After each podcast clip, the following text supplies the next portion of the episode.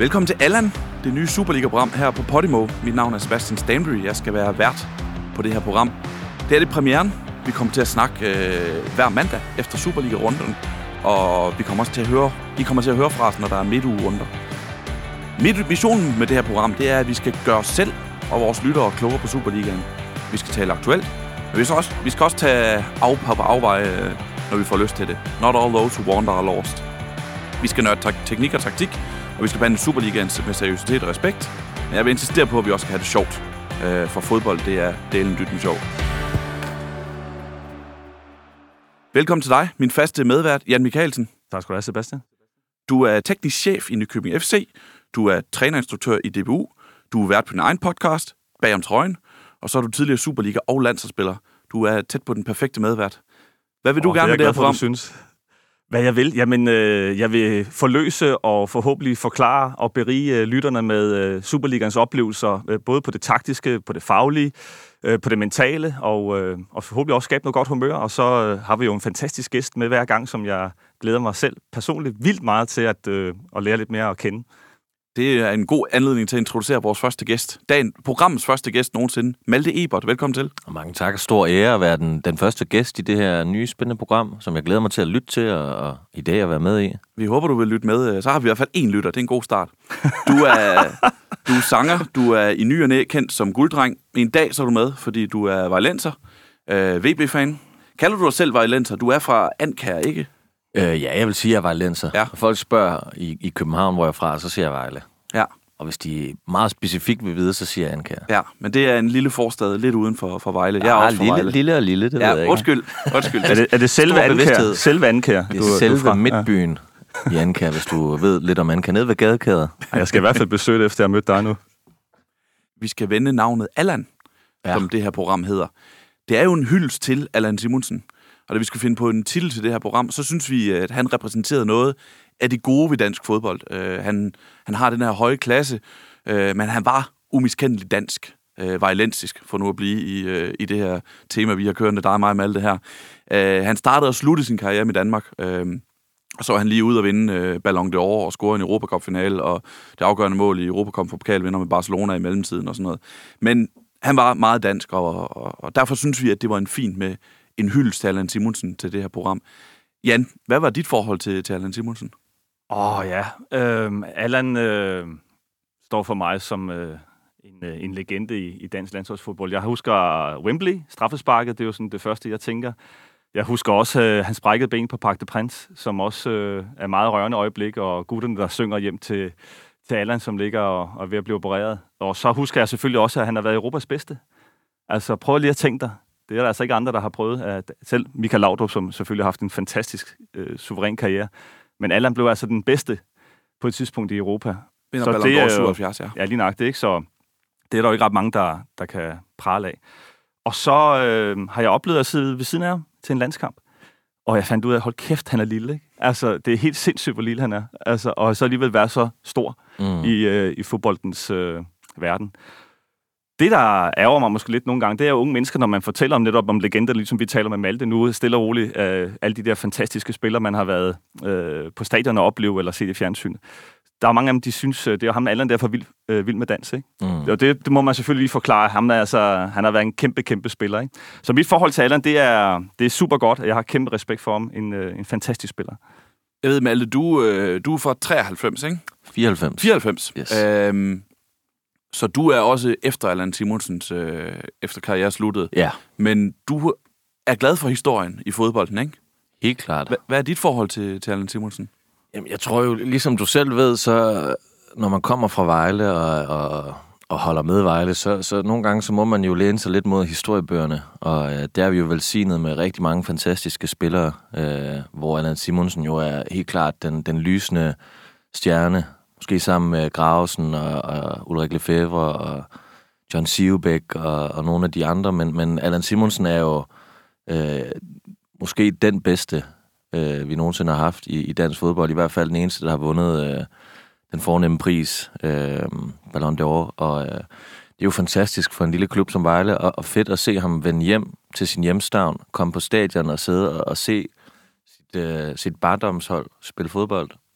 Den måde, man, man møder ham på, når han er på stadion. Han bare er så stille og rolig, og jeg mødte ham sidst, da jeg blev øh, hentet hjem til at spille øh, Dø for Vejle i optakten til... Øh, øh, var det 3-3 mod Brøndby, kan det passe, i, i starten af sæsonen? 2-2, tror jeg det blev, ja. 2-2. Ah, hvad er det de sidste øjeblik, eller hvad? Jeg tror, det blev uafgjort. Ja, det blev uafgjort. Ja. De havde fortjent at vinde i hvert fald. Men Der mødte jeg... straffespark til sidst. Ja, det var det. Det var det. Det var sådan, det var.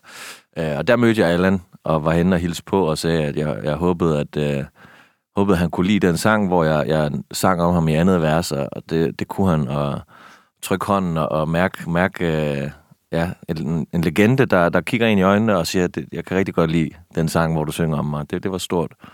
Og han er jo, ja, som du selv siger, en, en lille mand, men med en stor, stor tilstedeværelse. Og så har han sådan nogle, nogle kæder, øh, og sådan nogle små solbriller, og sådan, han ser bare mega sej ud, altså. Det, det synes jeg. De kan huske nogle af de billeder også, da han spillede Gladbach der med det lidt lange hår og sådan noget. Altså, han var jo lidt, uh, lidt trendy fyr, ikke? Og Ja.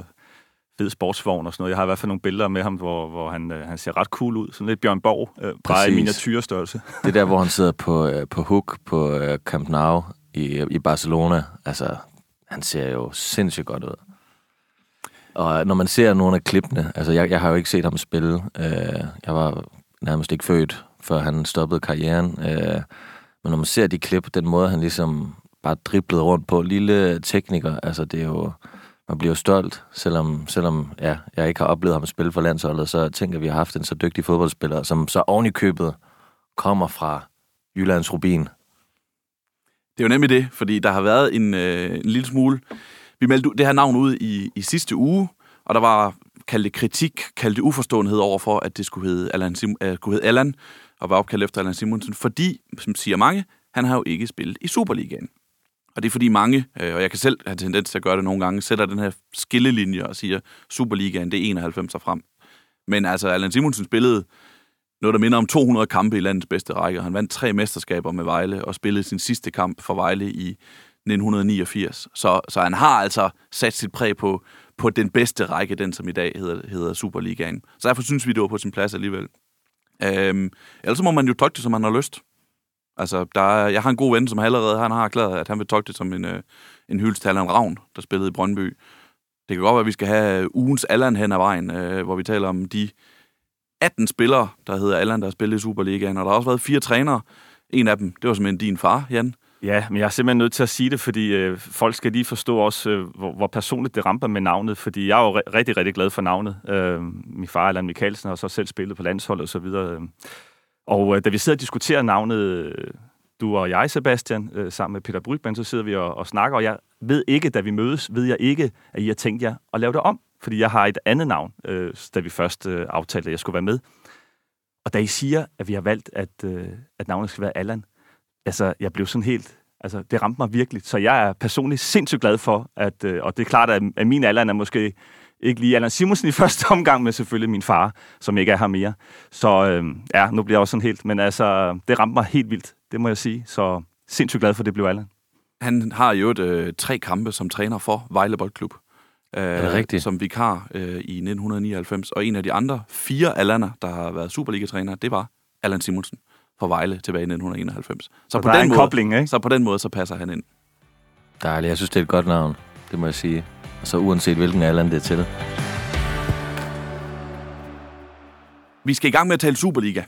Uh, Superligaen starter den her weekend, forårspremiere. Lad os lige hurtigt, vi skal ikke tale om alle kampene, men vi løber lige resultaterne igennem.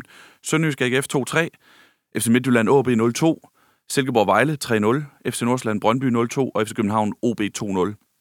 Jeg synes, det var en interessant start på Superligaen øh, i, i fredags, hvor Sønderjyske fører 2-0 over AGF, ender med at tabe 3-2, Øh, Sønderjyske ligger jo til nedrykning i Superligaen, ender med at tabe 3-2, og øh, på det her kæmpe drop af Lawrence Thomas, deres australske keeper, som i øvrigt også koster mål til, til 2-2. Hvor, hvor tungt er det at starte med sådan en nederlag der, tænker I? Fordi på den ene side, Sønderjyske spiller rigtig godt. Øh, det, har, været- det har måske været værd at tabe 5-0 til at starte med, når man har, kommer ind med, til et forår med forhåbninger. Men omvendt, når man spiller godt og fører 2-0, og alligevel taber, det er en tung en at starte med. Det er sindssygt. Altså, jeg sad og, og så kampen, og, og tænkte også på Henrik Hansen, som, som jo debuterede og går fra himmel til helvede. Ikke? Men altså, det sidste drop, det er jo, det er jo næsten ikke set værd. Prøv lige at beskrive det. Jamen, det er et indlæg, et uh, indlæg fra forrummet, hvor, uh, hvor uh, han kommer først på den, Mortensen, ikke? Og så vil jeg sige, så lander han jo sådan lidt i siden, men ikke helt ude. Og han er jo nærmest uh, foran bolden, uh, Lawrence. Da han på en eller anden måde får krøllet bolden under sig selv og ind i målet. Altså, det, om du så prøvede 100 gange, så tror jeg ikke, du kunne lade sig gøre og gøre det igen med vilje.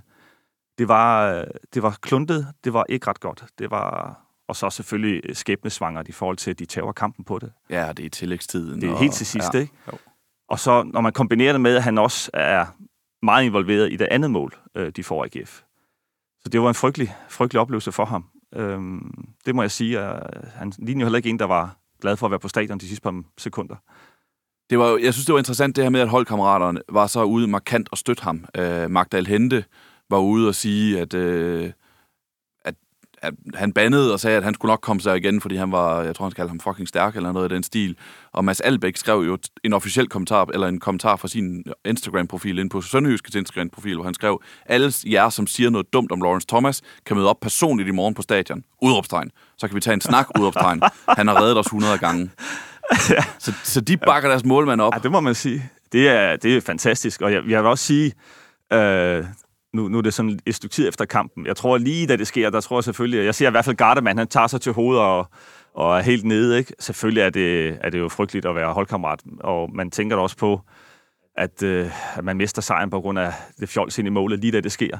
Jeg vil sige, øh, hvis jeg husker tilbage fra min tid, så tror jeg ikke, der har været helt den samme opbakning øh, på samme måde, som der var. Øh, der var måske en, en anden hård, hård tone, men øh, man skal stå sammen i øh, medgang og modgang. Man må sige, at de støtter ham 100%, og jeg ser sådan Mads Albeck, han går ud og nærmest øh, han tager alvorligt fat i folk, hvis de kommer på stadion.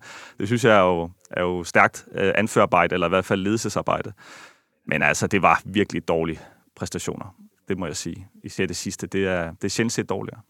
Malte, i din gloværdige karriere i Gaverslund, når, når du lavet fejl, eller når en af dine holdkammerater lavede fejl. Hvis det nogensinde er sket, at du har jeg lavet fejl. Jeg skulle lige til at sige, jeg tror da ikke, jeg har lavet fejl. Altså, jeg, jeg startede på højre bakken, og øh, det er jo en af de vigtigste positioner, øh, som I ved. Øh, Enig. Og øh, ja, jeg, jeg, det var mest bare frem af banen. Jeg tror aldrig, jeg mistede bolden, når jeg løb derude. Jeg, jeg løb sindssygt hurtigt. Men øh, jeg kan godt huske, jeg kan godt huske følelsen af at, øh, at se målmanden lave et drop, eller måske en meget sjældent gang komme til at miste bolden i, i forsvaret. Øh, frygtelig følelse. Og der er det jo fantastisk, hvis ens holdkammerater er hurtige til at, at støtte en, fordi der er ikke noget værre, hvis man bliver usikker, og man går og er nervøs for at, at lave fejl, så, så bliver ens spil jo fuldstændig ødelagt. Uh, så derfor synes jeg, det er en, det er en super reaktion fra, fra holdkammeraterne i Sønderjyske. Det må man bare tage hatten af for. Det, det vil jeg være stolt af, hvis, øh, hvis det var i Vejle. De øh, var hurtige til at bakke deres målmand op. Og det er jo også det er jo det bedste på længere sigt, kunne jeg forestille mig. Altså, at man, man hurtigt får samlet ham op. Jamen altså, der bliver også arbejdet på en helt anden måde med, med ledelse og værdier, og, og, og det er jo netop nu, værdierne skal vise sit værd, når man er i modgang, man er trykket, alle er presset, alle er, er ramt af, at man ligger, hvor man nu ligger. Mm. Så det er, jo, det er jo nu, de skal vise, at de kan stå sammen, og det må vi sige, det gør de på en imponerende vis. Præcis. Der er ikke noget værre end at se, når spillerne begynder at slå ud med armene og stå og virke opg- opgivende. Altså, og jeg forstår godt, at de kan gøre det, når, når det går skidt for klubben, men øh, jeg, håber, jeg håber på, at øh, de ligesom samler sig og kan blive øh, enige om, at øh, de har en fælles mission, og det er at overleve. Jeg vil så også sige, lige nøjagtigt med Sønderjyske, lever jo også af netop, at de har det sammenhold og den sammenhængskraft i klubben. Det er jo også det, de har påpeget, måske har, er blevet mistet lidt i de sidste par år. Og, øh, og det er jo klart, at nu har de en situation, hvor de netop har alle muligheder for at vise, at, øh, at det gamle Sønderjyske er tilbage i netop med, med værdierne. Ikke? En anden ting, jeg synes, vi skal vende fra, fra weekenden, det var noget, der kom i går aftes. Det var, at øh, AGF lige pludselig forstærker sig med Jack Wilshere, øh, ja. tidligere engelsk landsholdsspiller, har spillet et utal af kampe for Arsenal øh, Champions League. Husker særligt en kamp i 2011, hvor han gør rigtig, hvad der, gør stort set, hvad der passer ham med FC Barcelonas midtbane, som måske er verdens bedste midtbane nogensinde med, med Busquets og, og Xavi Iniesta. Og så står vi altså her i det herrens år 2022, og så skal han som 30-årig spille for AGF. Hvad, hvad, og han er jo ikke den første af de her store navne, der ligesom kommer ind i Superligaen. Hvad, hvad, hvad er jeres sådan forhold, når der lige pludselig kommer de her ikke bare dygtige spillere, men kæmpe store internationale navne til Superligaen? Ja, altså jeg, jeg var da forholdsvis målløs over øh, den nyhed. Jeg synes, at det er fantastisk. Det er fedt. Jeg håber, han får øh, debut mod Vejle. Nu øh, er det på fredag, eller... Det er nemlig på fredag. Ja. Øh, Vejle, øh, Vejle jyske klassiker og Vejle Ja, AGF i Nørreskov. præcis, præcis.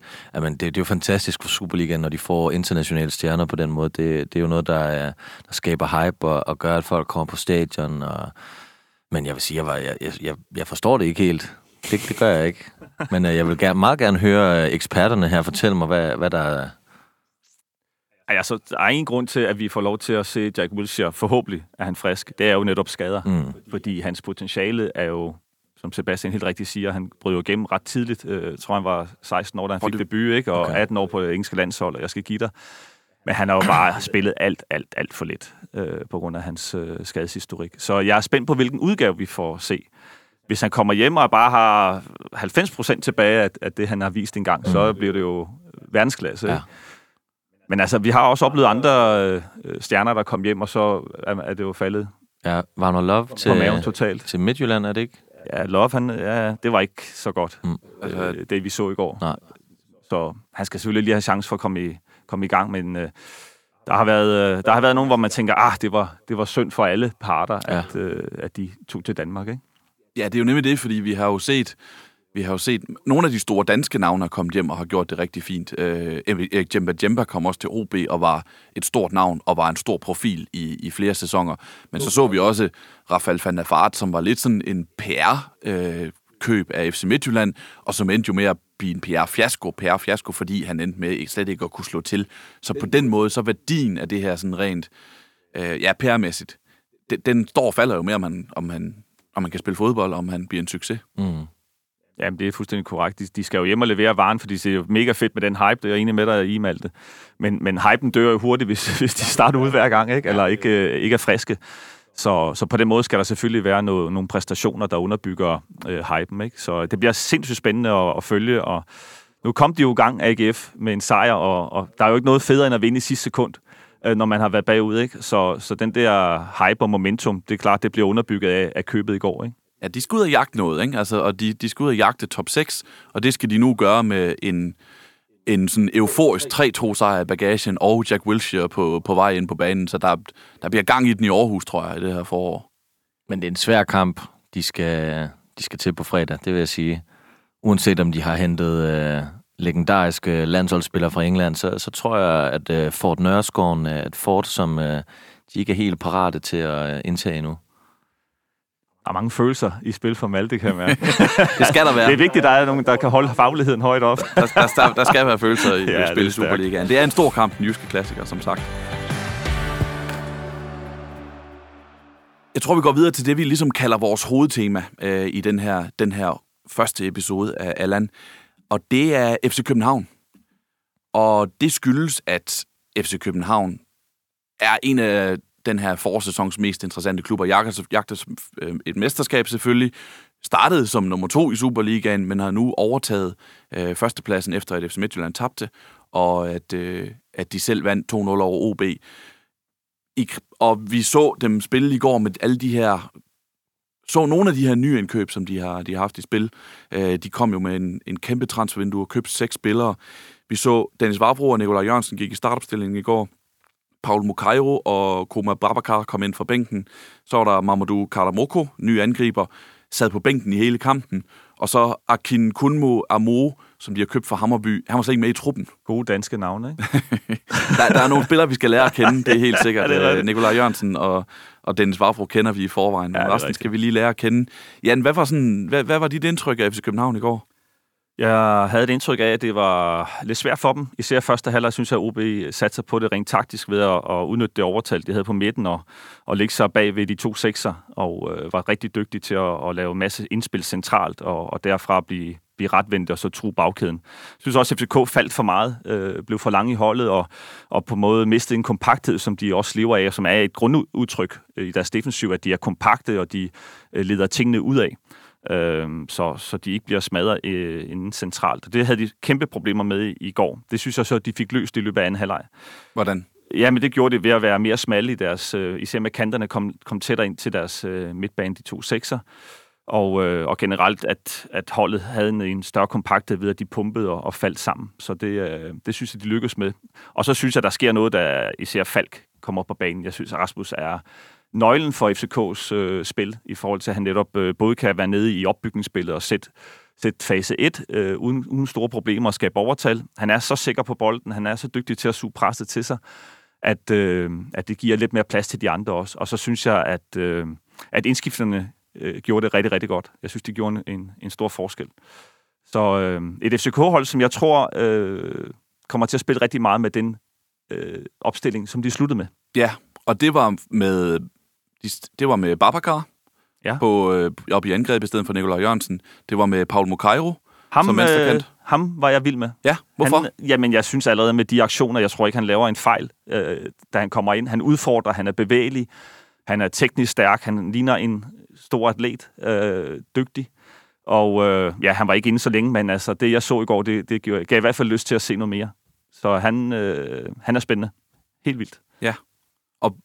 Og, og, så er det med Rasmus Falk, som du siger, som vil, vi vil forvente at komme ind i startopstillingen på det her FC København-hold. Ja, man har været skadet i lang tid, og, og skal selvfølgelig også lige kunne finde momentum og spille kamp efter kamp. Men jeg synes, Rasmus har nogle, øh, altså, en vision øh, i sit spil. Han kan se spillet på en, på en måde, som er kan man sige, over Superligaen, synes jeg. Øh, der er så forskellige grunde til, at han har valgt at blive Superligaen, men jeg synes, han er en ekstraordinær dygtig spiller på bolden.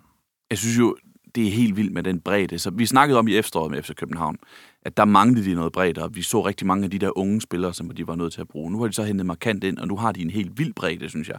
Altså det her med, at de i sommer brugte omkring 30 millioner kroner på at hente øh, Isak Bergman Johannesson i, øh, i IFK Norrköping. Han var slet ikke i truppen. De hentede Amu, som er en af de mest hypede spillere i, i transfervinduet, han var heller ikke i truppen, den her 19-årige øh, øh, kantspiller fra, fra Hammerby. Så det med, at, at de nu har så meget bredde, at mange af de her nyindkøb, som, de kommer ikke engang i startopstillingen. Hvad, hvad, hvad tror du, Jan, at det her kommer til at betyde for deres forår? Nej, men altså, øh, det var lidt det samme under Ståle, da Ståle han købte rigtig, rigtig mange ind. Så er det klart, man kan jo ikke, alle kan måske ikke starte inden, fordi nogle af dem er jo også købt til samme position, netop for at skabe konkurrence. Ikke? Men altså, for eksempel øh, Nikolaj Jørgensen, kan jeg da godt se, får det svært ved at spille hver eneste kamp øh, med den øh, konkurrence, der er. På kanterne øh, havde de også brug for noget mere fart, synes jeg, fordi der spil var meget på fod hele tiden, og det, som jeg synes, der skete i går, i, øh, da kampen også åbner sig op, øh, er jo altså, at de kan begynde at udnytte den fart, der er på, på kanterne. Jeg glæder mig til at se Amu for eksempel, med hans speed og hans 1 kvaliteter kunne øh, ja, drible forbi nogle folk, for det synes jeg, de har manglet lidt i, øh, i deres tidlige opstillinger. Spørgsmålet er, om han så om han kommer til at spille, eller om, fordi Rooney Badaji har ligesom første valg på den der højre kant indtil videre.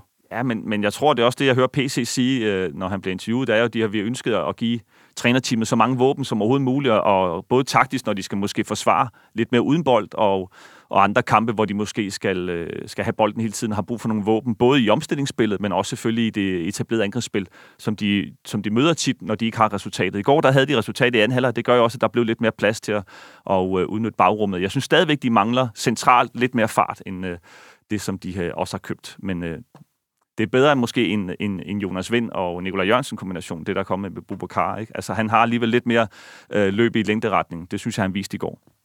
Malte, har du en, en guldfavorit? Og her tænker jeg ikke så meget på, hvem du tror, der vinder, men hvem du håber vinder det danske mesterskab. Mm. Men øh, det, er jo, det er jo pest eller kolera, kan man sige. Øh. altså, der, der er jo helt klart noget sympati for, for mine, mine jyske venner i, i Midtjylland, men øh, jeg synes ikke, de, de skal have den i år. Øh, jeg synes godt, at FCK kunne fortjene at, at tage mesterskabet, selvom jeg ikke er meget for det. Jeg synes jo, øh, alle mine venner, der holder med dem, er, er faktisk modbydelige omkring, at øh, de, øh, de er en hovedstadsklub, og de har så mange penge, og de kan købe alle de gode spillere. Og når de møder Vejle, synes jeg, de er forfærdeligt ho- hoverende. Øh, men øh, jeg, jeg kunne godt have en fidus til, til FCK i år. Hvordan, øh, hvordan, hvordan har du det, når du ligesom ser udefra sådan et hold som FC København, som er de rigeste og kan købe stort set, hvem de har lyst til, i hvert fald efter danske forhold, og, og som så ikke har vundet mesterskabet siden 2019. To sæsoner, hvor de ikke har vundet det. Det er jo, det er jo meget i FCK-forhold. Mm. Jamen, det, det er jo lidt ligesom, når PSG de øh, ryger ud af Champions League. Det kan man jo ikke andet end at glæde sig en lille bitte smule over. øhm, ej, jeg synes, det, det, de, de, de skal jo bare uh, ligesom op deres uh, spil og uh, få styr på alle deres uh, nyindkøbte spillere og formå at ligesom at være den favorit, de nu engang er, når de har de øh, budgetter, de har, og øh, den kvalitet i, i truppen, øh, så skal de jo vinde mesterskabet. Jeg synes, det er fedt, der er kommet, øh, kommet kamp i toppen af, af Superligaen. Det er fedt, at øh, Midtjylland er på banen. Det er fedt, at Brøndby er med i kampen. Øh, fedt, at AGF meldte sig ind og, og fik bronze. Øh, det synes jeg klæder, klæder den danske liga, at det ikke bare er to hold, der ligger og skiftes til at vinde mesterskabet. Øh, så det er jo fedt, at, at de kan komme ud og, og spille international fodbold. Fedt at se, hvordan de, øh, de går videre. Nu så jeg lige Randers mod Leicester her, hvor øh, uh, det står 1-1 ved, ved halvleg, som jo det er en fornøjelse at se, at det så går lidt ned ad bakke i anden halvleg er en anden snak. Men øh, uh, det synes jeg bare er godt for dansk fodbold, at vi har uh, konkurrence i toppen. Det gør, at vi er mere konkurrencedygtige ude i uh, internationale turneringer. Jan, havde du en guldfavorit inden forårspremieren? Ja, jeg, jeg, jeg vil også sige, at FCK ser stærk ud, og hvis de kan få det til at fungere. Øh, vi skal også stadig huske, at Sikker er, er ude med skade. Han kommer så sikkert ikke ind. Det tror jeg ikke. Han har en korsbåndsskade, ja, der bliver nok han, først han vil ikke være i form. Jeg vil sige, øh, det burde ikke være muligt for mig at komme tilbage med, med det, der er købt med det, Lukas Lea og, og Jens Dage, altså også rigtig dygtige og kvalitetsspillere. Men øh, jeg synes, Midtjylland øh, så lidt træt ud i går. Øh, ikke, mindst mentalt, og det er også det, øh, Bo Henriksen jo flippede lidt ud over efter kampen. Det var jo, at øh, de har arbejdet rigtig meget på det der med at blive i kampen, også på dårlige dage.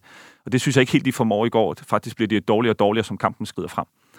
Øh, og det er klart, det skal de have løst. De skal have løst, synes jeg, Midtjylland, øh, Pione Sisto, Evander, at de, at de kan spille sammen. Det synes jeg er en udfordring for dem. Øh, de spiller de spiller ikke ret godt sammen, synes jeg, i går, og, og formår ikke at skabe så mange chancer. Slet ikke i anden halvleg.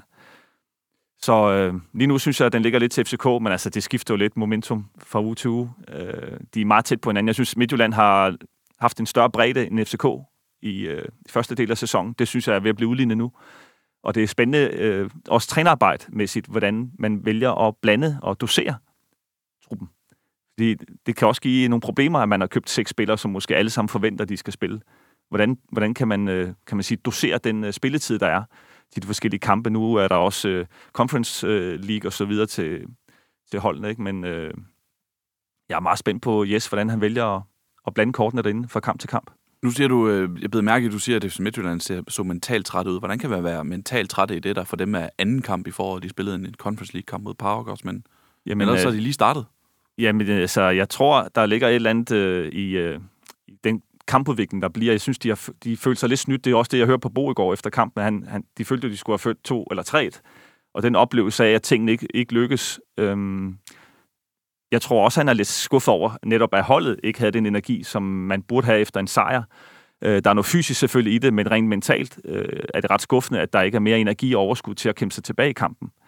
Og det, øh, det, det skal de jo løse. Øh, ja, hvorfor? Det er et godt spørgsmål. Det sagde Bo også i går. hvorfor? Det, øh, det må han jo hjemme arbejde med. Det er, det er klart, at uh, Erik Shevchenko og Sisto og Evander, som, som bærer holdet normalt, både spillemæssigt, men også rent ledelsesmæssigt, det, det må de jo have en snak om, uh, om der mangler nogle procenter på, på samarbejde inde på banen. Vi skal ned den anden ende af Superligaen. Helt ned i bunden, Malte. Vejle, de startede foråret med at tabe 3-0 til Silkeborg. Ligger stadigvæk sidst. Det her håb om, øh, om overlevelse, det blev i hvert fald ikke større af, af at man tabte øh, 3-0 og til, til et hold som Silkeborg, som et af de bedste hold i Superligaen, i hvert fald et offensivt. Hvordan øh, er stemningen sådan efter forårspremieren hos, i, i din lejr? Jamen, jeg vil sige, øh, nu, nu bor jeg en lejlighed øh, med nogle drenge, som også er, er fra Vejle, og øh, jeg vil da sige, at, at den var da lidt trykket efter, øh, debuten her mod Silkeborg. Det var så ikke lige en af de kampe, jeg, jeg øh, havde regnet med, at vi skulle vinde. Øh, jeg havde måske håbet på at, at se, øh, at vi var lidt mere modstandsdygtige, og at de ikke får et eneste skud inden for, for rammen, er jo helt klart ikke noget godt tegn for, for forårssæsonen. Og de ikke har vundet en eneste kamp, træningskamp her, er selvfølgelig heller ikke super godt. Øh, men, men jeg vil sige, håbet er ikke, ikke slukket. Jeg, jeg tror stadigvæk på det. Der, der er 8 point op til FC Nordsjælland, som øh, taber i går øh, mod Brøndby. Så øh, det kan stadig lade sig gøre, men der skal helt klart øh, der skal ske noget i, i Vejle Boldklub, og øh, de skal... Jeg ved, ikke, jeg ved ikke, hvad det er, der skal ske, men øh, det kan være, at I har nogle gode bud. Lad, lad mig starte med... Lad, lad, lad, hvad hænger du din, dit håb på overlevelse på? Jamen, jeg, jeg hænger mit, mit håb og, og min, ja, om overlevelse på, øh, at, at jeg synes, der er kvalitet i truppen. Der er nogle spillere, som øh, når de spiller op til deres bedste, så, så spiller de fantastisk flot fodbold. Øh, jeg synes jo, da de rykkede op, øh, og den første halvdel af sæsonen, var jeg jo altså virkelig, virkelig stolt over at være, være Vejle-tilhænger. Og, og det synes jeg stadigvæk, at de kan vise i momenter, når de spiller op til deres bedste, blandt andet i deres sidste kampe her inden inden øh, sæsonen øh, gik på pause, synes jeg, de, de spillede noget flot fodbold og fik uafgjort mod, var det Midtjylland, mm. og øh, hentede point også mod ja, en af de andre kampe lige op til, øh, hvor de jo i momenter spiller virkelig flot fodbold, og øh, så har de det bare med nogle gange lige at, at, at lave nogle fejl, hvor de bare lukker nogle dumme mål ind, og ofte gerne i starten af kampen, så de er bagud fra start. Øh, jeg tror, de skal ligesom... Øh, Ja, nu har de så fået nogle forstærkninger i, i bagkæden, som vi jo som selvfølgelig også kræver noget tid at spille ind, og øh, de mister en, en, øh, en klippe og, og øh, trofast mand som Schob er vi jo også kede af. Øh, forstår godt, at han måske vil, vil hjem til, til Sjælland, eller og gerne vil spille Superliga næste sæson. Det tror jeg også godt, han, øh, han kunne i Vejle. Øh, men jeg er stor fidus til sådan en som øh, Mukolli, som er en fantastisk dygtig offensiv spiller. Øh, og sådan en som Mølgaard jo, som også er en, en, øh, en, en dejlig dreng, som uh, spiller fantastisk fodbold, og jeg synes, det er jo nogle af, nogle af de spillere, de skal, de skal satse på, hvilket de også til synligheden gør. Um, ja. Dejlig spiller Mukolle. Jeg har været øh, hvad hedder, landstræner for DBU, øh, havde jo 17 hold, og der var, han har jo Argon om, og, og hvad hedder det, Argon var også en fantastisk spiller, hans, hans bror, rigtig dygtig. Mm. Mukolli-brødrene, det var, det var spændende. De er meget hissige, meget temperamentsfulde. ja, de i hvert fald, ja. ja. Det er sådan et par rigtige streetspillere. Ja, det er sådan nogle, der har ja, spillet fodbold fra, fra morgen til aften. Øh, også ikke kun, når de var, havde klubtrøjerne på, men nede ja, i boldbue og sådan noget. Mm. På det tidspunkt, jeg tror, Argon er lidt ældre, ikke? Altså, han er et år ældre. Ja, han er i Fredericia. Det havde Argon med i hvert fald, ikke? Han er i Fredericia. Ja, han er i Fredericia. Han er i Norge nu. Ja, ja han kom okay. videre, videre, ja. Okay. Men, øh, men øh, meget så søde drenge, men nej, de kunne blive hissige en gang med dem. Det er sindssygt, man. Nå, jamen Vejle, hvad skal vi sige til det, Sebastian? Jamen, vi, vi kan starte med, det er jo lidt pudsigt, at du har et, øh, et, et, et, ja. et specielt forhold til, til Vejle træner Peter Sørensen. Ja, Peter og jeg, vi var, vi var sammen i Norge, spillede sammen i Norge. Ja. Og Peter, øh, det var ikke som, vi, vi sad på loven af hinanden efter, øh, han havde jo også en familie, og vi var begge oppe i årene og havde sikkert nogle vaner med at, at skulle hjem til, til vores egen familie selvfølgelig, og ikke, og ikke sådan hang out for meget. Men vi var der sammen et par gange, og jeg husker en enkelt gang, hvor Peter han spillede noget Leonard Cohen jeg har faktisk glædet mig til at snakke med dig om, Malte. At øh, jeg var ikke, ikke særlig vild med Leonard Cohen, specielt den akustiske periode. Ah, det, Marianne, det blev for tungt for mig, ikke? Men så, øh, så var jeg hjemme ved Peter, og vi sad og hyggede, så, så kunne jeg se alle hans Leonard Cohen-plader, eller det. Så jeg prøv lige, at, prøv lige at høre den her sans, og så spiller han noget for I'm Your Man, sådan lidt mere ja, med synthesizer, det der. Det lyder mm. som sådan noget, øh, ja, man hører sådan et storcenter, noget af det, synes jeg. Men øh, det begyndte sgu at, at fænge mig lidt, ikke? Og, øh, og jeg skulle blevet stor Leonard Cohen-fan. Nu er han jo desværre gået bort også, men hold kæft, nogle fede plader, han har lavet. Især de sidste øh, år, synes jeg, han blev faktisk bedre og bedre. Øh, så jeg faktisk glæder mig til at høre, om du øh, også er vild med Leonard Cohen, Malte. Jamen, jeg, jeg synes jo, hans tekster er fantastiske, øh, og han er jo en, en fantastisk øh, poet og sangskriver. Øh, det, er ikke, det er ikke så meget min smag, det der med at synge ned i det register, Øh, men jeg kan sagtens sætte pris på musikken, ligesom du sikkert har haft en, en god oplevelse med det. Er der nogle af sangene, som betyder enormt meget for mig? Nu, nu nævnte jeg Jeff Buckley, inden vi gik i gang her. Hans fortolkning af, af Halleluja, Halleluja viser jo, hvor, hvor fantastisk en sangskriver Leonard Cohen er. Øh, men det, det er jeg glad for at høre, at Peter Sørensen, han, han er sådan en, fordi så er han jo en, øh, en blød mand, hvis han kan lide den slags øh, øh, ja, musik. Han er en eftertænksom mand, Peter, hvis jeg skal sige. Han er jo, han er jo meget, også rent retorisk og sådan noget, han er jo en fornøjelse at, at, at lytte til. Øhm, så Peter og jeg, vi, vi har sådan en, en historik sammen fra, fra Norge, Hamkam, øh, Ståle Solbakkens klub, og øh, havde nogle gode år med, med Peter. Øh, vi var også nogle gange øh, kigget lidt ondt på hinanden, fordi jeg var jo sådan en spiller, der gerne ville i pres, øh, Europa højt op og presse, så Peter han var ikke så glad for et stort bagrum, fordi han var ikke den hurtigste til sidst, uden at genere ham for meget. Så han stod tit du ved, helt ned på eget hvor vi stod nogle gange og kiggede på hinanden og sagde, hvad, kommer du op? Nej, kommer du ned en gang? Mm. Så øh, på den måde havde vi nogle gode diskussioner på banen. Men øh, min, øh, er det flot også... trænerkarriere, han har, han har fået. I den grad, i den grad og, altså en god mand at hive ind, når man står i den situation, Vejle gør. Jamen, øhm. det, det vil jeg gerne diskutere med dig, fordi når jeg ser dem spille i går, de har ikke skud på mål. Mm. Du nævner selv nogle, nogle dygtige spillere, de har offensivt. Øh, man kan også sige Sosa, som, som Ja, på sin bedste dage, på sin bedste dage kan gøre en forskel. Altså i går, der ligger han jo og spiller højre bak, og øh, er placeret i, øh, i nogle af målene, hvor de spiller bagom ham og så videre, fordi det er ikke hans spidskompetence at Mm. være højre bak, eller i hvert fald forsvare sig meget uden bold. Så noget af det, jeg, jeg gerne vil måske øh, diskutere og sætte på dagsordenen, det er jo, om Vejle ikke skal ofre lidt mere og gå efter tre point en gang imellem, i stedet for måske at få et point hi- hist og pist. Mm. Og jeg tænker, især når de skal i nedrykningsspil, øh, så, så bliver det jo sindssygt vigtigt at vinde nogle kampe, fordi de skal, de skal erobre noget terræn. Helt klart. Så det var sådan min tanke i går, det er, om, om Peter øh, har valgt en helt rigtig strategi i forhold til at få det bedste ud af sin bedste spiller. Men er det i virkeligheden samme situation, som I havde i, i Norge, hvor han, han står nede i feltet, og du gerne vil frem på banen? Uh, ja. altså det, det vil jo sige, at det, det er jo helt klart en af de ting, som, som fansene de uh, bider mærke i, at, at den fantastisk flotte offensive fodbold, de spillede, inden øh, Peter kom til, uh, den, den kan jo nogle gange mangle lidt, hvor de måske prøver at gå efter et point, som du siger. Uh, det kan sagtens være, at de skal, de skal satse mere fremadrettet. Jeg ved ikke, hvad du, øh, du tænker.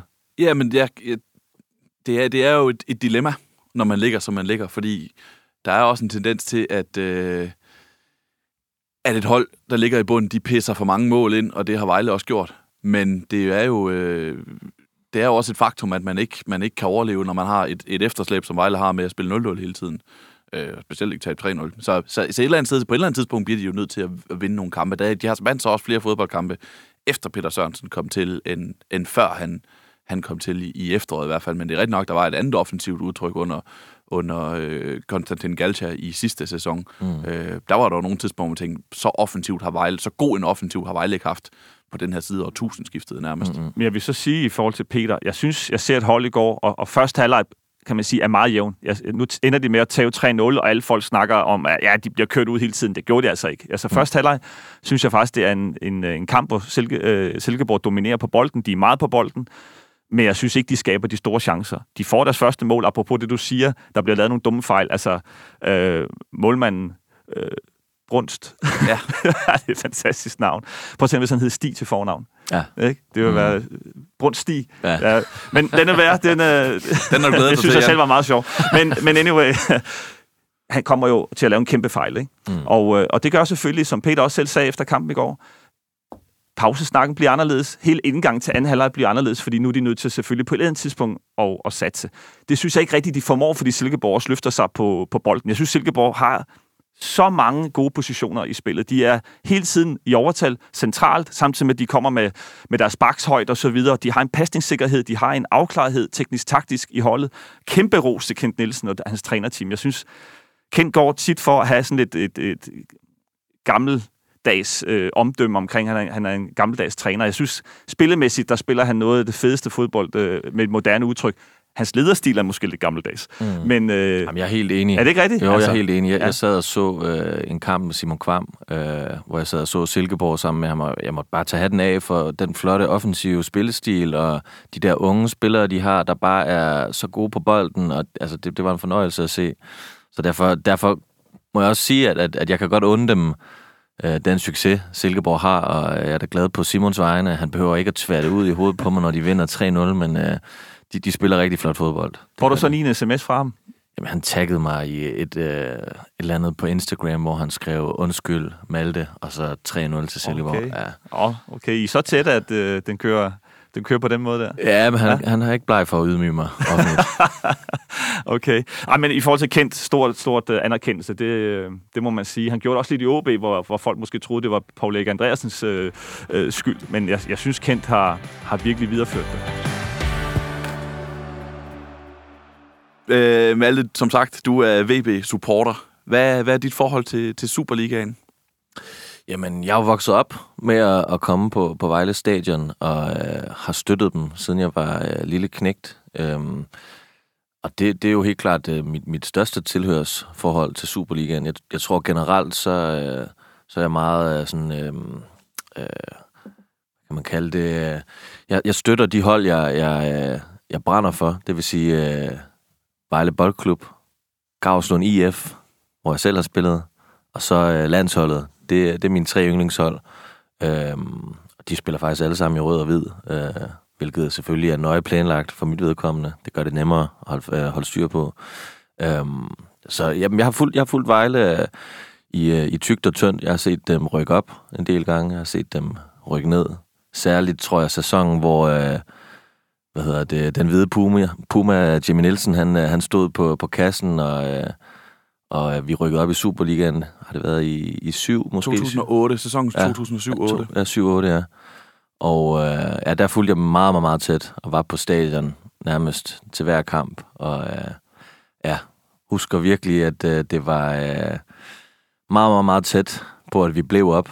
Jeg husker en kamp i AGF, hvor der vist blev scoret på Saxespark, og der skete en masse fantastiske ting den sæson. Vi havde nogle dygtige folk, Brian Nielsen blandt andet, Brian Man- Dinho, som han blev kaldt i Vejle. Ja, og prinsen, Valentino Lej, og der var en masse fede, øh, fede sange, som jo øh, som musiker er, er det fedt at, at komme på stadion og høre opfindsomheden blandt øh, fans, og der vil jeg våge at påstå, at øh, Crazy Reds er nogle af de mest øh, originale, opfindsomme fodboldslagsange-kreatører, der findes ude i, øh, i landet. Kan, kan du give nogle eksempler på nogle, der, nogle favoritter, du havde? Ja, Har jeg, eller jeg havde? kan rigtig godt lide, at jeg faktisk øh, lavede en lille reference i en af øh, mine øh, gulddrengsange, øh, hvor jeg synger øh, om, øh, om det at vokse op i forstederne. Det er den, der hedder UPN, som står for ude på noget, hvor jeg synger vokset op øh, i en landsby hjemme i Jylland, lidt uden for Vejle, Danmarks fremtid. Og jeg har altid synes, det var sindssygt sjovt. Det, det er en Vejle-sang, hvor de synger øh, øh, Åh, Vejle Boldklub, øh, Danmarks fremtid, Jyllands stolthed, Danmarks fremtid, hey! Ja, lige Hey. præcis. Jyllands stolthed, Danmarks fremtid, hey! Ja, der er også Hey. den udgave, men der er også den, øh, I pissegode spiller i den røde trøje, og I må forstå, vi er hverken Milan eller fucking FCK. Ja. Vejle Boldklub, Jyllands stolthed, Danmarks fremtid, hvilket jeg altid har synes var vanvittigt sjovt, at Vejle Boldklub skulle være Danmarks fremtid. Jeg har svært ved at se det, men øh, jeg synes, den, øh, den er rigtig god, den sang. Måske da den blev skrevet. Hvad siger du? Måske da den blev skrevet. Måske da den blev skrevet, det kan være rigtigt. Ja. Det er rigtigt, ja. Det var vist lige der i de, de gode år for Vejle. Jeg, jeg kommer jo til at blotte mit eget, at øh, jeg, jeg er jo også vokset op på Vejle Stadion, ligesom du er som, som vejlenser. Det var lige de gode år der, i for eksempel den der 2007-8-sæson, hvor Vejle gik, øh, gik igennem første division og satte pointrekord og sådan noget. Der, der ja. Var der måske lidt håb om, at Der Vejle var de Danmarks fremtid. der var de Danmarks fremtid Klart. i en kort stund. Ja. Ja, men det, og jeg tror jo på, at de, de kommer til at være det igen. Jeg, jeg er altid øh, rødglødende optimist, når det kommer til de hold, jeg holder med, og tror altid på, at de vinder, selvom det måske ser lidt, øh, lidt sløjt ud. Øh, ja. Det tror jeg, vi vender tilbage til, øh, når vi, når vi, hvordan det egentlig går, din yndlingshold, specielt Vejle, når vi øh, runder af det her program, eller vi kommer tilbage til en blok i det i slutningen af programmet. Nu nævnte du selv det med fodboldsangen. Du har skrevet på stykker. Mm. Øh, der var en reference i UPN til, til Vejle, hvor jeg også Ja. har VB-trøjer på i musikvideoen. ja, vi er faktisk på, på Gamle Vejle Stadion til sidst i, øh, i, i sangen også, ja. ja. Og så havde du øh, Dø for Vejle, Ja. som var lidt sådan et øh, pandemi-hit. Ja. Det var stort at få lov at, at hylde øh, sin, øh, sin hjemstavn i bedste sendetid. Og få Martin Brygman til at synge den, takket være Thomas Graversen, der øh, kommer ind og truer ham til at, at skråt sin øh, dårlige attitude over for Vejle Boldklub, og så synger han, at han også er parat til at dø for Vejle. Og det er vi jo selvfølgelig meget glade for hjemme i Vejle. Den var fra sidste år, ikke? Ja, var, var det 20, 2020? 2021 i hvert fald. Ja. Sidste år har du så også et, et øh, hvad der ender med at blive et kæmpe hit, helt sikker, som øh, var EM, den uofficielle EM-slagsang. Hvad, hvad var historien omkring den, vi behøver? Jeg tror, de fleste lyttere kan, kan spille den for sig ind i hovedet. Ja, jamen, øh, jamen der, der er den historie, at øh, jeg, jeg spiller skumtennis med nogle øh, tv-folk. Øh, kernen i den øh, skumtennisklub er, er to søskende, der hedder øh, Louise og Lisbeth Jannike. Og øh, den ene, der bliver kaldt for Luffe, hun øh, spørger, om jeg ikke vil øh, komme med et bud på den officielle EM-sang. Fordi hun siger, at DBU er lige nu i gang med at finde ud af, hvem det skal være. Og jeg siger, "Jamen, det vil jeg gerne. Så jeg tager direkte i studiet efter at have været til tennis, og går ud og laver hvad der er en, en demo, er helt sikker. Og jeg begynder ligesom at forestille mig op i hovedet, hvordan kan man lave den her kampagne.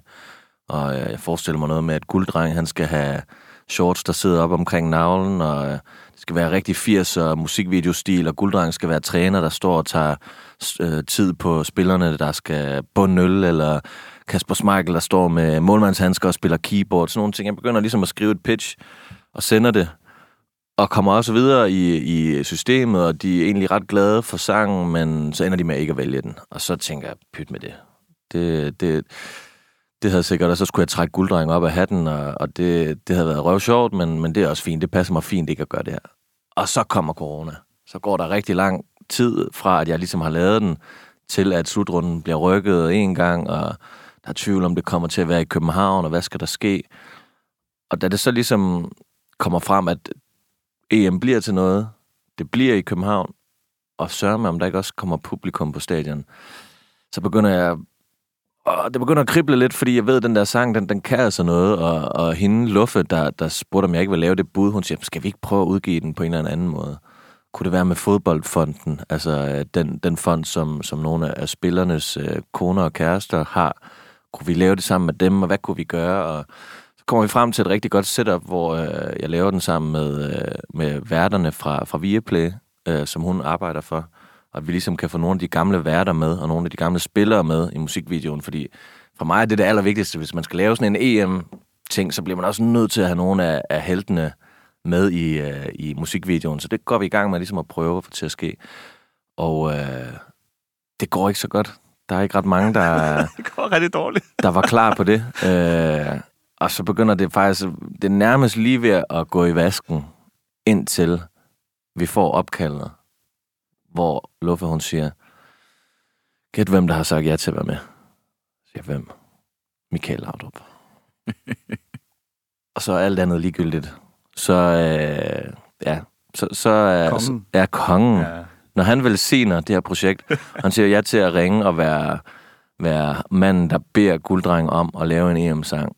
Og det redder simpelthen hele, hele projektet, at vi så får en masse andre legendariske personligheder med i videoen, er jo bare krømmel på, på lavkagen, altså Kevin Magnussen og Helle thorning Schmidt og B.S. Christiansen og Nikolaj Koppel herinde fra Podimo og Thomas Skov for ikke at, at forglemme. Altså, og så, ja, så, lavede, så lavede vi jo bare en, en musikvideo, og jeg, jeg kørte en kampagne, hvor jeg var gulddreng i en måned, for så at, at han rejste afsted i sit privatfly, efter uh, de gik ud til England. Men det var fantastisk sjovt, og, og noget af det største for mig er ligesom at være et soundtrack til sådan en slutrunde, og, og høre i gaderne, at folk spiller en sang, og at, at fodboldspillerne, de, de tager den med i omklædningsrummet og sådan noget. Det, det er uden tvivl noget af det største, jeg, jeg nogensinde har oplevet. Ja, fordi hvordan oplevede du, at den nærmest jo, øh, med al respekt for Alphabet, øh, gik ind og hijackede den officielle EM-sang, og da der var... Øh da der var en, øh, en, en VM-kvalifikationskamp i efteråret mod, mod Østrig, så var det Gulddreng, der var inde og spille helt sikker øh, inden, inden kampstart. Jamen, jeg så ham godt inde på stadion der. Øh, det, det var jo også noget overrasket over, at han lige pludselig kørte rundt ned på banen med, med Sækbord og, og Dannebro. Øh, jeg tror jo, jeg tror jo det, er jo, det er jo øh, den klassiske... Øh, et eksempel på, at, øh, at, at folket de gerne vil have noget, der er sjovt, og at fodbold skal være sjovt, som I selv nævnte i introen. Øh, jeg synes, nogle af de sange, der har været øh, de sidste år, har været sådan meget sådan noget, øh, at, at vi er underdogs, og at vi har vi er en lille nation med et stort hjerte, et stort håb, hvor jeg, jeg tror, at folk synes, det, det er fedt med en, der kommer ind og siger, at vi vinder hele lortet. Og øh, ikke nok med, at jeg tror det, jeg er faktisk helt sikker på, at vi vinder. Og den, den selvsikkerhed tror jeg, at, at folk øh, godt kan lide, og jeg tror, at spillerne godt kan lide det. Jeg, jeg talte med flere af spillerne til et bryllup efter slutrunden, hvor de sagde, at, at i takt med, at de kom længere og længere, så begyndte de faktisk at tro på, at, at Gulddreng havde ret. jeg, havde, øh, jeg havde Ebbe Sand med inde i, i, i bagom trøjen, og der, øh, der spiller han faktisk din sang og sagde, at den var mega fed. Jeg tror også, du nævner Ebbe Sand i teksten, er det ikke korrekt? Jo, det gør ja, jeg. Og han, han synes, det var mega fed, kan jeg godt fortælle dig. Så, så du har i hvert fald ramt uh, staben og spillerne. Jeg tror faktisk også, de spillede den inden kampen. Ja. Eller inden kampene. Så jeg, jeg, jeg er helt sikker på, at du har ramt et, et, et fedt punkt der hos spillerne også. Og det er jo altså fantastisk at høre. Virkelig, det er noget, jeg er meget, meget stolt af. Jeg bliver nødt til lige at spørge, hvordan, øh, hvordan var Michael? Jamen, Michael, han er jo... Øh, en øh, elegant og øh, en, en, en ret lavmælt her, vil jeg sige. Vi spillede jo øh, åbningskampen øh, nede på Ophelia Plads. Det var mig, Michael, øh, Simon Kvam, Kronprinsen, oh. øh, Stig Tøfting var med. Han slagtede Kronprinsen blandt andet. Øh, selvfølgelig. Der var, der var, ja, det gjorde han selvfølgelig. Der var mange store profiler. Øh, jeg spillede mod Kronprinsen og øh, faktisk Michael og, og Simon, og endte med at score hat og vinde over dem. Og øh, der må jeg bare sige, at hold kæft, Michael, det tog han meget pænt. Det, øh, Ej, han er virkelig en, en enormt rar herre og har en sød familie, og ja, der er meget klasse over, øh, over familien Laudrup, det må man sige. Både på banen, men også øh, udenfor. Malte, sådan, øh, lidt mere generelt i forhold til, til Vejle Boldklub. Hvordan, øh, hvordan, hvordan følger du dem her som, som bosiddende i København, hvor vi optager? Jamen, så, så prøver jeg at komme til de udbanekampe, der er på Sjælland. Så laver vi en tur rundt omkring. Vi så fulgte dem også i første divisionen. Jeg øh, husker specielt den tur på øh, Fremad Amager Stadion, hvor de jo efter sine har øh, første divisionens øh, bedste mad. Og inde få en sviner på Fremad Amager øh, Stadion og stod over for øh, de blå-hvide engle og fulgte, øh, fulgte Vejle Boldklub. Og det gør vi også i Superligaen. Vi har været på øh, i Farm Park, hvad det den hedder, Right to Dream. Præcis. Sindssygt navn. Øh, og det er jo, det er jo fantastisk at, at kunne øh, følge sit, øh, sit hold, øh, når, man, når man bor i København. Og det er også noget, vi samles omkring. Også øh, vejlenser, der, der er venner. Vi kan godt lide at mødes øh, om søndagen og se, øh, se Vejle spille øh, på, øh, ja, i fjernsynet. Også fedt at komme hjem, og komme hjem på stadion og, og, og møde øh, gamle venner og og så opleve den øh, taknemmelighed, der er blandt øh, nogle af tilhængerne i hvert fald, øh, for en, en ambassadør, som, som ikke øh, har glemt, hvor han kommer fra, bare fordi han er flyttet til København. Og jeg, jeg støtter jo stadig Vejle, og, og gør det gerne også i, i tv, og fornævnt øh, klubben, og, og laver den sang, jeg har gjort øh, til klubben. Øh, så det er helt klart noget, der betyder noget, når man er langt væk hjemmefra og holde fast i, øh, i hjem på den måde. Øh, så det samles, samles vi omkring. Du, øh, du er glad for, for hjemstavnen, og det er ligesom et, en symbol på, Vejle Boldklub er ligesom et symbol på, på, på der, hvor du kommer fra, eller, eller hvordan, skal, hvordan skal det tolkes? Ja, helt klart. Det er jo, det er jo en, en lille snær hjem og, øh, og noget, som, som jeg tror mange, der ligesom er langt væk hjemmefra, øh, så det er rart at holde fast i et eller andet. Da jeg boede i USA for eksempel, så var det fedt at, at følge både Vejle, men også landsholdet, og nu når jeg bor herover er det fedt at, at følge Vejle, og fedt at se dem i, i parken, og rigtig fedt at se dem, når de spiller god fodbold. Altså, jeg tror nærmest aldrig, jeg har været så stolt, som, som da de lå nummer et efter syv runder i, øh, i 2021-sæsonen. Uh, øh, det var fantastisk, og uh, jeg håber, håber og tror på, at de, de retter ryggen og, og overlever Superligaen, og at de får bygget et uh, stærkt fundament op og er klar til at forhåbentlig komme op og være et midterhold i næste sæson. Der er jo rigtig mange udefra, når de ser Vejle, så ser de et hold bestående af rigtig, rigtig mange udlændinge. Mm. Øhm, noget af det snyder sig lidt, fordi for eksempel Abner Mukuli, som, som jo er noget rendyrket øh, VB-spiller, vokset op i klubben til ungdomsafdelingen, men har så al- albansk pas. Så den snyder lidt, men der er mange udlændinge i truppen. Hvordan, ja. hvad, hvad tænker du om det? Hvordan repræsenterer det det her netop det her med bånd til hjemstavnen og, og, og hjembyen? Klart, jamen jeg, jeg må sige, det, det har da været en lille smule forvirrende at følge med i til tider, særligt fordi jeg ikke er sindssygt meget nede i øh, maskinrummet, i øh, omklædningsrummet. Jeg, jeg ved ikke, hvordan stemningen er, men øh, øh, under Galka for eksempel, det der med at, at have en træner, der øh, ikke kan engelsk, må kommunikere på spansk med assistenttræneren, der så må oversætte til dem, der ikke forstår det.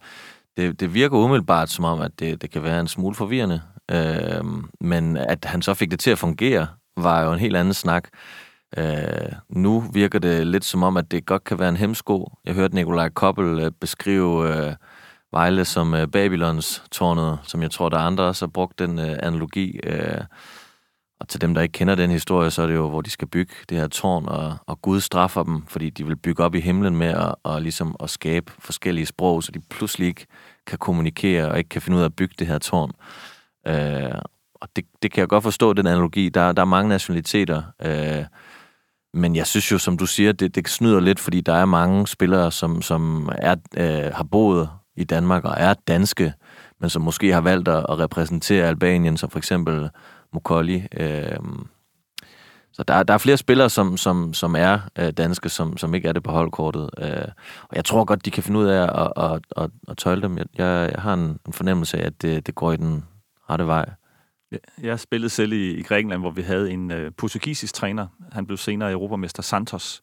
Han talte jo hverken engelsk eller, eller græsk, så det blev oversat til først engelsk, og så skulle det så oversættes til græsk igen.